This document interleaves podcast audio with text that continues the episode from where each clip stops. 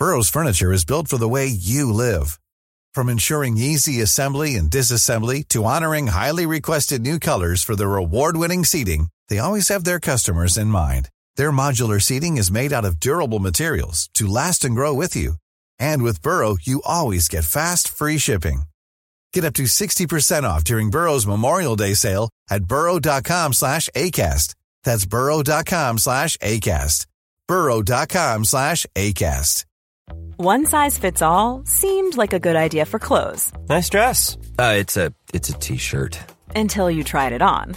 Same goes for your healthcare. That's why United Healthcare offers a variety of flexible, budget friendly coverage for medical, vision, dental, and more. So, whether you're between jobs, coming off a parent's plan, or even missed open enrollment, you can find the plan that fits you best. Find out more about United Healthcare coverage at uh1.com. That's uh1.com. There's never been a faster or easier way to start your weight loss journey than with PlushCare. PlushCare accepts most insurance plans and gives you online access to board-certified physicians who can prescribe FDA-approved weight loss medications like Wigovi and Zepbound for those who qualify. Take charge of your health and speak with a board-certified physician about a weight loss plan that's right for you. Get started today at plushcare.com slash weight loss. That's plushcare.com slash weight loss. plushcare.com slash weight loss. There's never been a faster or easier way to start your weight loss journey than with PlushCare. PlushCare accepts most insurance plans and gives you online access to board-certified physicians who can prescribe FDA-approved weight loss medications like Wigovi and Zepbound for those who qualify. Take charge of your health and speak with a board-certified physician about a weight loss plan that's right for you. Get started today at plushcare.com slash weight loss. That's plushcare.com slash weight loss. plushcare.com slash weight loss. Hiring for your small business? If you're not looking for professionals on LinkedIn, you're looking in the wrong place. That's like looking for your car keys in a fish tank. LinkedIn helps you hire professionals you can't find anywhere else, even those who aren't actively searching for a new job but might be open to the perfect role. In a given month, over 70% of LinkedIn users don't even visit other leading job sites. So start looking in the right place. With LinkedIn, you can hire professionals like a professional. Post your free job on linkedin.com slash people today.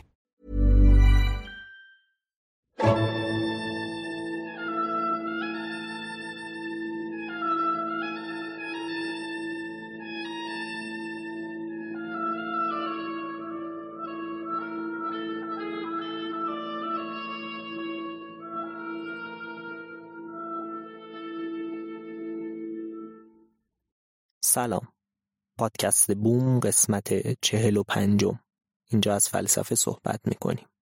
در این قسمت به سراغ فیلسوفان جریان پراگماتیسم یا رفتارگرایی یا عملگرایی رفتیم. پراگماتیسم نخستین جریان فلسفیه که تماما در آکادمی های ایالات متحده آمریکا به وجود اومده و در همونجا رشد کرده. سه فیلسوف اصلی این جریان چارلز سندرز پیرس، ویلیام جیمز و جان دیوی هستند که در این قسمت درباره نظریات و فلسفه این سه فیلسوف صحبت می‌کنیم.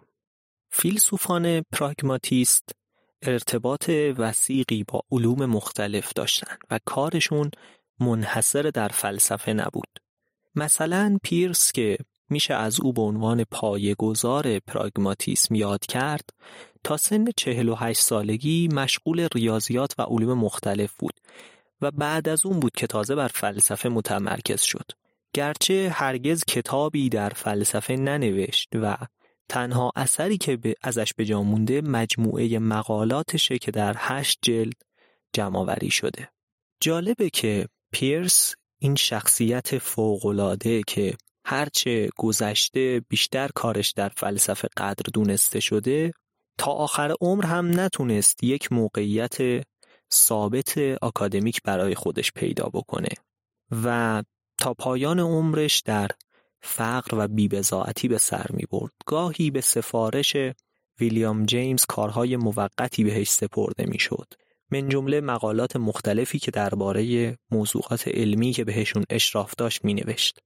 اما در نهایت هم بر اثر بیخانمانی و سوء تغذیه درگذشت. علت مرگش رو اینطور نوشتن. و این هم خب نکته جالبیه درباره زندگی شخصی این فیلسوف. پیرس در نام بردن از فیلسوفانی که براش الهام بخش بودن بخیل نبود. و مثلا خودش نوشته بود که از کانت و بارکلی در کارش تأثیر پذیرفته. و حتی اذعان کرده یعنی به نوعی ادعا کرده که میشه بارکلی رو به عنوان مؤسس طرز فکری که می‌خواد توسعش بده معرفی کرد. به خاطر داریم که بارکلی همونطور که در قسمت مربوط بهش در پادکست عنوان شد فیلسوفی بود که لزوم وجود داشتن اشیاء خارجی برای به ادراک در اومدنشون رو انکار می‌کرد و می‌گفت ما فقط ادراک و احساس رو داریم که می‌تونه هر منشأی داشته باشه.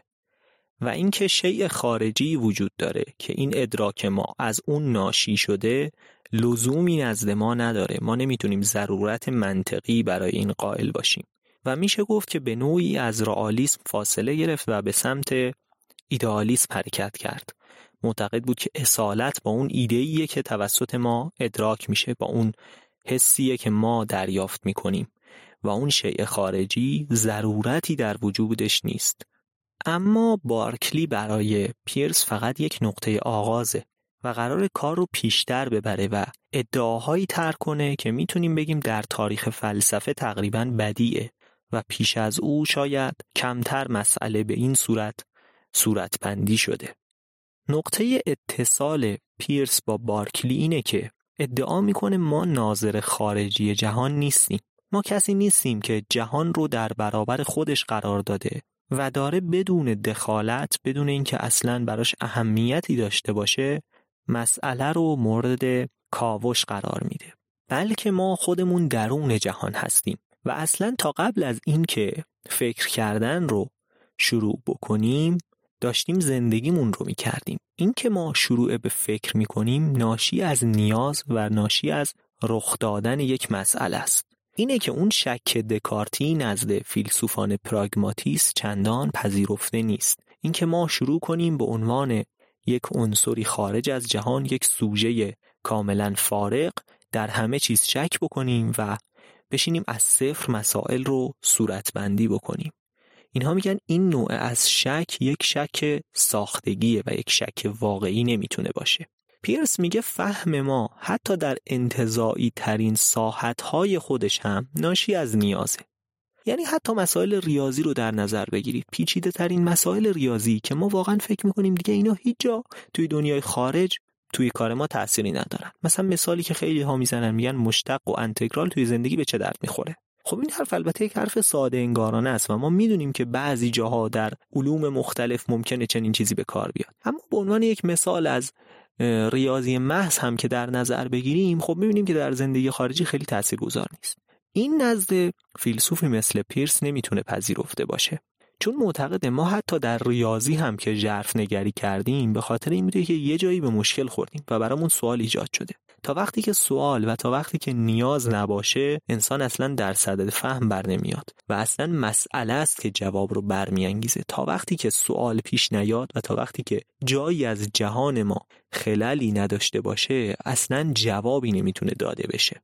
پیرس میگه حتی معنی الفاظ در کاربردی که در توسعه شناخت ما دارن روشن میشه. یعنی چی؟ یعنی تصور کنید وقتی ما یک کلمه رو به کار می‌بریم اون کلمه قرار یک معنایی به فهم ما اضافه کنه و به نظام شناخت و ادراک ما. اگر کلمه ای رو به کار ببریم که این کلمه هیچ فایده ای در توسعه درک ما نداشته باشه و گفتن و نگفتنش به معنای یکسان باشه شما وقتی که اونو میگید هیچ چیزی به فهم طرف مقابل از منظورتون اضافه نمیشه. این کلمه اصلا معنایی نداره و محمل محضه. مثل اینه که چند تا از حروف الفبا رو به هم بچسبونیم و تلفظش کنیم. هر کی بشنوه میگه خب این اصلا معنایی نداشت من چرا باید به این لفظ توجهی بکنم؟ پس حتی معنی الفاظ ما هم بر اساس کاربردی که دارن برای ما لحاظ میشه و کاربرده که معنی لفظ رو می‌سازه. برای درک بهتر از ارتباط بین الفاظ و زبان با تجربه میشه این مثال رو زد. که تصور کنید وقتی ما میگیم شکر در آب حل میشه این برمیگرده مستقیما به تجربه ما. ما چنین چیزی رو تجربه کردیم. شکر ریختیم توی آب حل شده و این رو تکرار کردیم بر اساس استقرا. به نتیجه رسیدیم که شکر در آب حل میشه. این عبارتی که ما به کار می‌بریم یک سره وابسته به تجربه ماست. اما وقتی که مثلا میایم میگیم الماس سخته این سخت بودن یه مقدار حالت انتظایی تری پیدا می‌کنه و شبیه به حکم کلی بیشتر. اما این هم به سادگی مشخص میشه که این هم وابسته به تجربه ماست. ما با اشیاء مختلف سعی کردیم روی الماس خط بندازیم. دیدیم خط نمیفته به نتیجه رسیدیم که از همه اونها سختتره و گفتیم که الماس جسم سختی است. یا مثلا میگیم الماس در آب حل نمیشه و از این به نتیجه می‌رسیم که الماس سخته یا آب حلال الماس نیست. پس این هم برمیگرده به تجربه. و به این ترتیبه که متوجه میشیم که این نظام شناختی ما برساخته شده از تجربه ماست و برساخته از چیزهایی که ما ازشون ادراک حسی داشتیم. این تا حدی شبیه به نظریات جریان پوزیتیویسمه که بعدا بهشون خواهیم رسید. با این تفاوت که پیرس حتی علوم ریاضی رو هم زیل تجربه قرار میده و معتقده که ما حتی از گزاره های ریاضی هم درک تجربی داریم و یک جای اینها متصل میشن به تجربه ما و چیزی که ما لمس کردیم و اینطور نیست که اینها هم به صورت پیشینی و فطری یک چیز یقینی بوده باشن برای ما. پس در نتیجه پیرس معتقده که علم مجموعه ای از یقینیات نیست. یه سری چیزهای متقن نیست که ما از قبل داشته باشیم. بلکه یک مجموعه ای از تبیین ها و توضیح هاست یعنی اینکه ما شکر رو میریزیم توی آب می‌بینیم که حل میشه. بعد مثلا سنگ رو میریزیم توی آب می‌بینیم حل نمیشه. و یه توضیح برای این پیدا می‌کنیم. توضیح میدیم که خب پس معلومه این جسم آب می‌تونه حلش بکنه و اون جسم آب نمی‌تونه حلش بکنه. و این نظام تبیین تا وقتی که تجربه ما رو به خوبی توضیح میده تا وقتی که با تجربه ما سازگاره کار کرد داره. ولی اگر به بنبست بخوره با یه چیز دیگه جایگزین میشه. مثلا فرض کنید فیزیک قدیم فیزیک ارسطو به یک سری مشکلاتی خورد در دنیای جدید و یک سری اتفاقاتی بود یک سری مشکلات علمی بود که این نمی‌تونست توضیحش بده. تا زمانی که نیوتون اومد با قوانین خودش اینها رو توضیح داد و قوانین نیوتون در واقع چطور ثابت شدن؟ با کارکرد نشون دادن به تجربیات مردم. اینکه می‌دیدن تجربیات علمی با این نظام همخانه اینها به یقین خاصی دربارش نرسیدن. صرفا می‌دیدن اون نظریه داره در برابر تجربه مقاومت نشون میده و با تجربه های ما زیر سوال نمیره. اما وقتی که چالش های جدید به وجود اومد نظام های فیزیکی جدید هم به وجود اومدن تا این چالش ها رو توضیح بدن. و مثلا فیزیکدانان بعدی بعد از نیوتون بر پایه اصلاح کردن مشکلاتی که فیزیک نیوتونی با تجربیات ما داشت تونستن نظریات جدید بدن. کارکرد علم همینه. یک مجموعه ای از توضیح ها که در برابر تجربه باید خودش رو نشون بده و تجربه نتونه زیر سوال ببرتش. پس این شد تعریف پیرس از حقیقت که می‌گفت حقیقت چیزیه که سرنوشتش اینه. هر کسی بره دربارش پژوهش کنه به همون نتیجه می‌رسه. هر کی بره درباره موضوع تحقیق کنه به همین نتیجه می‌رسه. پس ما بهش میگیم حقیقت. مادامی که تجربه ای و پژوهشی نتونه اون رو زیر سوال ببره ما این رو به عنوان حقیقت به رسمیت می‌شناسیم. پس اینجا می‌تونیم نقطه آغاز بحث های اثباتگرایی و ابطالگرایی رو ببینیم که بعدا نزد فیلسوفانی مثل پوپر دوباره مطرح میشه. مثلا پوپر می‌گفت نظریه علمی تا زمانی که ابطال نشه معتبره و اساسا به همین خاطر تعریف علم با این ابطال پذیریه ادعایی که ما می‌کنیم باید بشه یه جوری ابطالش کرد. اگر ابطال ناپذیر باشه دیگه علم نیست و شبه علمه ادعای علمی باید کلا به صورت ذاتی این قابلیت رو داشته باشه که بشه با یک شیوه ابطالش کرد. و اگر ما از پس این ابطال نیومدیم به عنوان واقعیت علمی می‌تونیم بپذیریمش اینجا نقطه آغازش رو ما نزد پیرس می‌بینیم و ادعاهایی رو در این باره مطرح کرده اما به اون صورتبندی دقیقی که بعدا مطرح کردن نرسیده و بعدا این مسئله خیلی بیشتر پرورده میشه. ضمن اینکه تلاش های پیرس در منطق هم بسیار شایان توجهه. امروز ما فرگر رو به عنوان گذار منطق جدید می‌شناسیم. اما پیرس همزمان و شاید جلوتر از او خیلی از مسائل منطق جدید رو مطرح کرده و هرچه گذشته بیشتر به نقش او در این رابطه اعتراف و اذعان شده.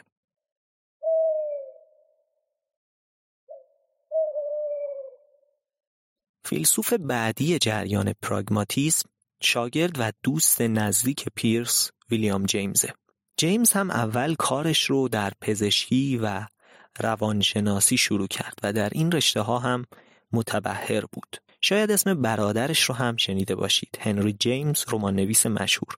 و جالبه که نام پدر ویلیام جیمز که مثل او پزشک بود هنری بود نام برادرش که رمان نویس مشهوریه هم هنری بود و نام فرزندش که مجموعه نامه هاش رو هم جمع آوری کرده هم هنریه. ویلیام جیمز برخلاف برادرش که سبک نوشتار سقیلی داشت نصری سریع و شفاف داره. از نویسندگان مهم هم هست یعنی در بین فیلسوفان جز کسانیه که نصر خیلی خوبی داره و خیلی خوب از پس بیان مطالبش برمیاد. با اینکه جیمز ادامه دهنده راه پیرسه اما تغییراتی که در نظریات او اعمال می‌کنه باعث میشه که پیرس بعد از اون خودش رو پراگماتیسیست معرفی کنه تا به نوعی از جیمز متمایز بشه. یعنی از هر جهت با او موافق نبوده و موافقت کامل نداشته با نظریات جیمز. تغییر مهمی که جیمز در کار پیرس ایجاد می‌کنه اینه که مسئله رو از معنا به صدق برمیگردونه. پیرس می‌گفت گزاره برای اینکه معنا داشته باشه باید کاربرد و پیامد داشته باشه. اما جیمز ادعا رو شاید فراتر می‌بره و میگه اصلا صدق و درستی وابسته به همینه. و تعریفش اینه میگه صدق یعنی چی؟ صدق عبارت است از همخانی با دیگر واقعیت های مشهود. یعنی ما یک مجموعه ای از واقعیت های مشهود داریم یک مجموعه از تجربیات و ادراکات داریم و هر چیزی که ما به عنوان واقعیت بخوایم بپذیریم باید بتونه با اینها هماهنگ باشه با اینها همخوان باشه. هر چیزی که با بقیه ادراکات ما همخانه صادقه و هر چیزی که با اونها همخوان نباشه صادق نیست صادق منطقی نیست کلا.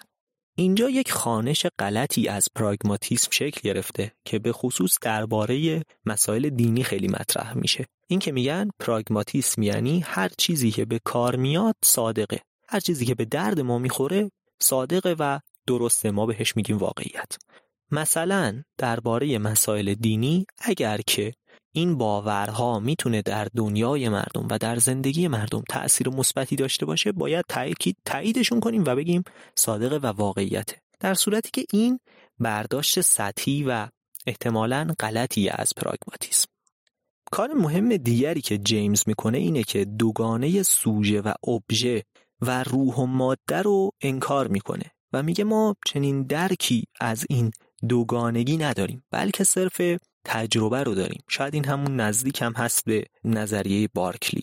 و میگه که این ارتباط بین این دوتا مثلا حد واسط شیء خارجی و ادراک ما برای ما قابل درک نیست بلکه ما صرفا تجربه و ادراک خودمون رو داریم.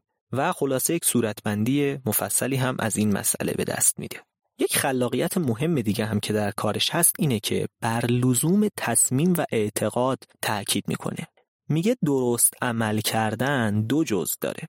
جز اولش اینه که هر چیز غلطی رو تایید نکنیم و جز دومش اینه که چیزهای درست رو تایید بکنیم و در کل چیزی رو تایید بکنیم.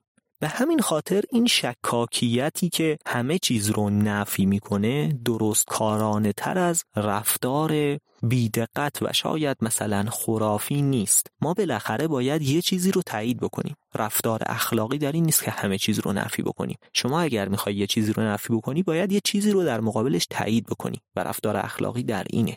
این هم خودش تا حدودی می‌تونه منشأ سوء برداشت باشه. در اون نگاهی که گفتم به فلسفه پراگماتیسم. گرچه به نظر می‌رسه که خود جیمز هم چندان راه این رو نمیبنده و اون چیزی که مطرح می‌کنه تا یک حدی می‌تونه به اصطلاح مسیر رو باز کنه برای اون برداشت. اما صرفا می‌خوام بگم که خود جیمز این رو به این راحتی مطرح نکرده که بله ما صرفا نگاه کنیم به اثرات خارجی و بر مبنای اون مثلا درباره تجربیات دینی بیایم قضاوت بکنیم. این صورتبندی از جیمز نیست.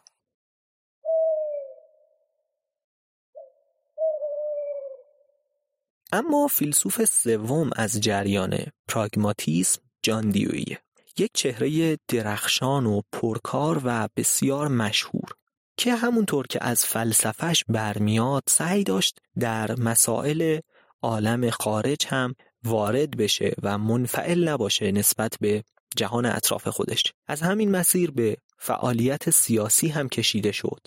و همچنین بابت تلاشهاش برای تبیین فلسفه آموزش و پرورش و معرفی بهترین راه برای تربیت کودکان هم شناخته میشه. برتران راسل در مقام یک منتقد ادعا می‌کنه که دیوئی از هگل و از زیستشناسی تأثیر زیادی پذیرفته و مثلا در نگاه خودش به فلسفه علم بیشتر به زیست شناسی نگاه کرده تا علوم مختلف که بعضا صورتبندی های متفاوتی هم دارند. مثلا تفاوت ریاضی و هندسه با زیست شناسی رو چندان لحاظ نکرده و وقتی درباره علم صحبت می‌کنه انگار بیشتر نگاهش به زیست شناسیه از سوی دیگه به خاطر تأثیری که از هگل پذیرفته بر این پیشروی اون نگاهی که در هگل هست که روح تاریخ به سمت تکامل خودش پیش میره و به سمت تحقق خودش پیش میره این نگاه رو بازآفرینی کرده در فلسفه خودش. این ادعاییه که برتران راسل می‌کنه در مقام منتقد از دیویی که به نظر می‌رسه با اینکه چندان مهربان نیست با دیویی و شاید یه مقدار ساده انگاری می‌کنه در نقدش اما پربیراه هم نمیگه و دور از واقعیت هم نیست. دیویی بر تعریف پیرس از حقیقت که می‌گفت ادعایی که سرنوشتش اینه که هر کسی در بابش پژوهش کرد به یک نتیجه برسه در این تعریف از واقعیت قور می‌کنه و این رو بسیار برش تاکید می‌کنه. به همین خاطر پژوهش کردن و تحقیق مداوم در فلسفه دیویی نقش بسیار مهمی داره. دیوی معتقده که فهم ما یک پروسه است یک مسیره یک چیز محقق شده نیست یه مسیریه که ما داریم باهاش پیش میریم. کل تاریخ علم یک چیز ثابت نیست یه چیزی از روز اول کشف نشده و بعد ما هی بیایم اینو تکمیل کنیم. بلکه هر روز به نتایج جدیدی رسیدیم. خیلی اوقات اون نظریه قبلی رو نقص کردیم. چون این نظریه جدید دقیق تر بوده بیشتر با تجربه ما همخوان بوده و بیشتر به کارمون میومده کار ما رو را مینداخته دیگه. به همین خاطر و با تأثیر متقابل بر فلسفه آموزش و پرورش خودش تاکید می‌کنه که آموختن ما باید از مجرای عمل کردن باشه. در آموزش و پرورش هم همین نظر رو داره. میگه کودک باید درگیر بشه با مسئله روی مسئله کار بکنه و این کار کردن بهش بیاموزه تا اینکه بشینه و یه نفر براش توضیح بده که مسئله چنین و شنان جوابش این میشه. میگه باید درگیر بشه با عمل با اینکه اون نظریه چطور می‌تونه به کار بسته بشه و یاد بگیره که چطور تحقیق کنه در این باب. این تاثیر می‌ذاره روی فلسفه شناخت و فلسفه علمش. معتقده که آموختن ما یک پروسه است از مجرای عمل و تا وقتی که درگیر عمل نشیم و در جهان نباشیم در جهان کنش نداشته باشیم نمی‌تونیم از یقینیات خودمون هم به اصطلاح مطمئن باشیم.